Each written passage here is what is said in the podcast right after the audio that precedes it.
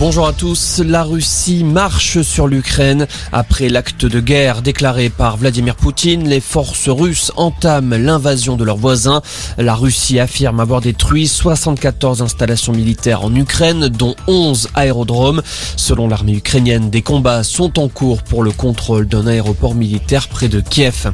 Dans ce contexte, Emmanuel Macron s'est adressé aux Français tout à l'heure. Le chef de l'État, l'air grave, a dénoncé une violation de la charte des Nations Unies.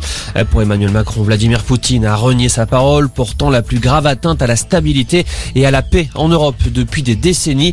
Il promet que la France se tient aux côtés du peuple ukrainien. Un sommet du G7 a lieu en ce moment avec un Conseil européen ce soir et un sommet de l'OTAN demain. À noter qu'un message d'Emmanuel Macron sera lu demain au Parlement, une première depuis 2002. Pendant ce temps, un mouvement de solidarité s'organise autour du peuple ukrainien. Une centaine de manifestants se sont rassemblés tout à l'heure devant l'ambassade de Russie à Paris. Un autre rassemblement parisien est prévu à 18h, place de la République. Ces manifestations, on en recense des dizaines devant les ambassades russes de plusieurs pays à travers le monde. Également dans l'actualité, en Centrafrique, les quatre militaires de l'armée française arrêtés à l'aéroport de Bangui ont été libérés. Ces légionnaires opérant sous la bannière de l'ONU ont été détenus pendant quatre jours.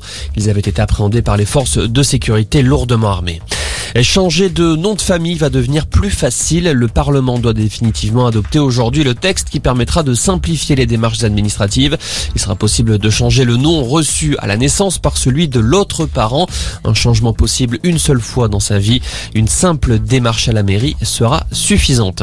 Et puis en rugby, on connaît les 15 titulaires français qui affronteront l'Écosse samedi dans le tournoi Destination. Un seul changement, Jonathan Dantier retrouve sa place au centre. Il y aura Moefana et décalé à une aile en l'absence de Gabin Voilà pour l'info. Excellent après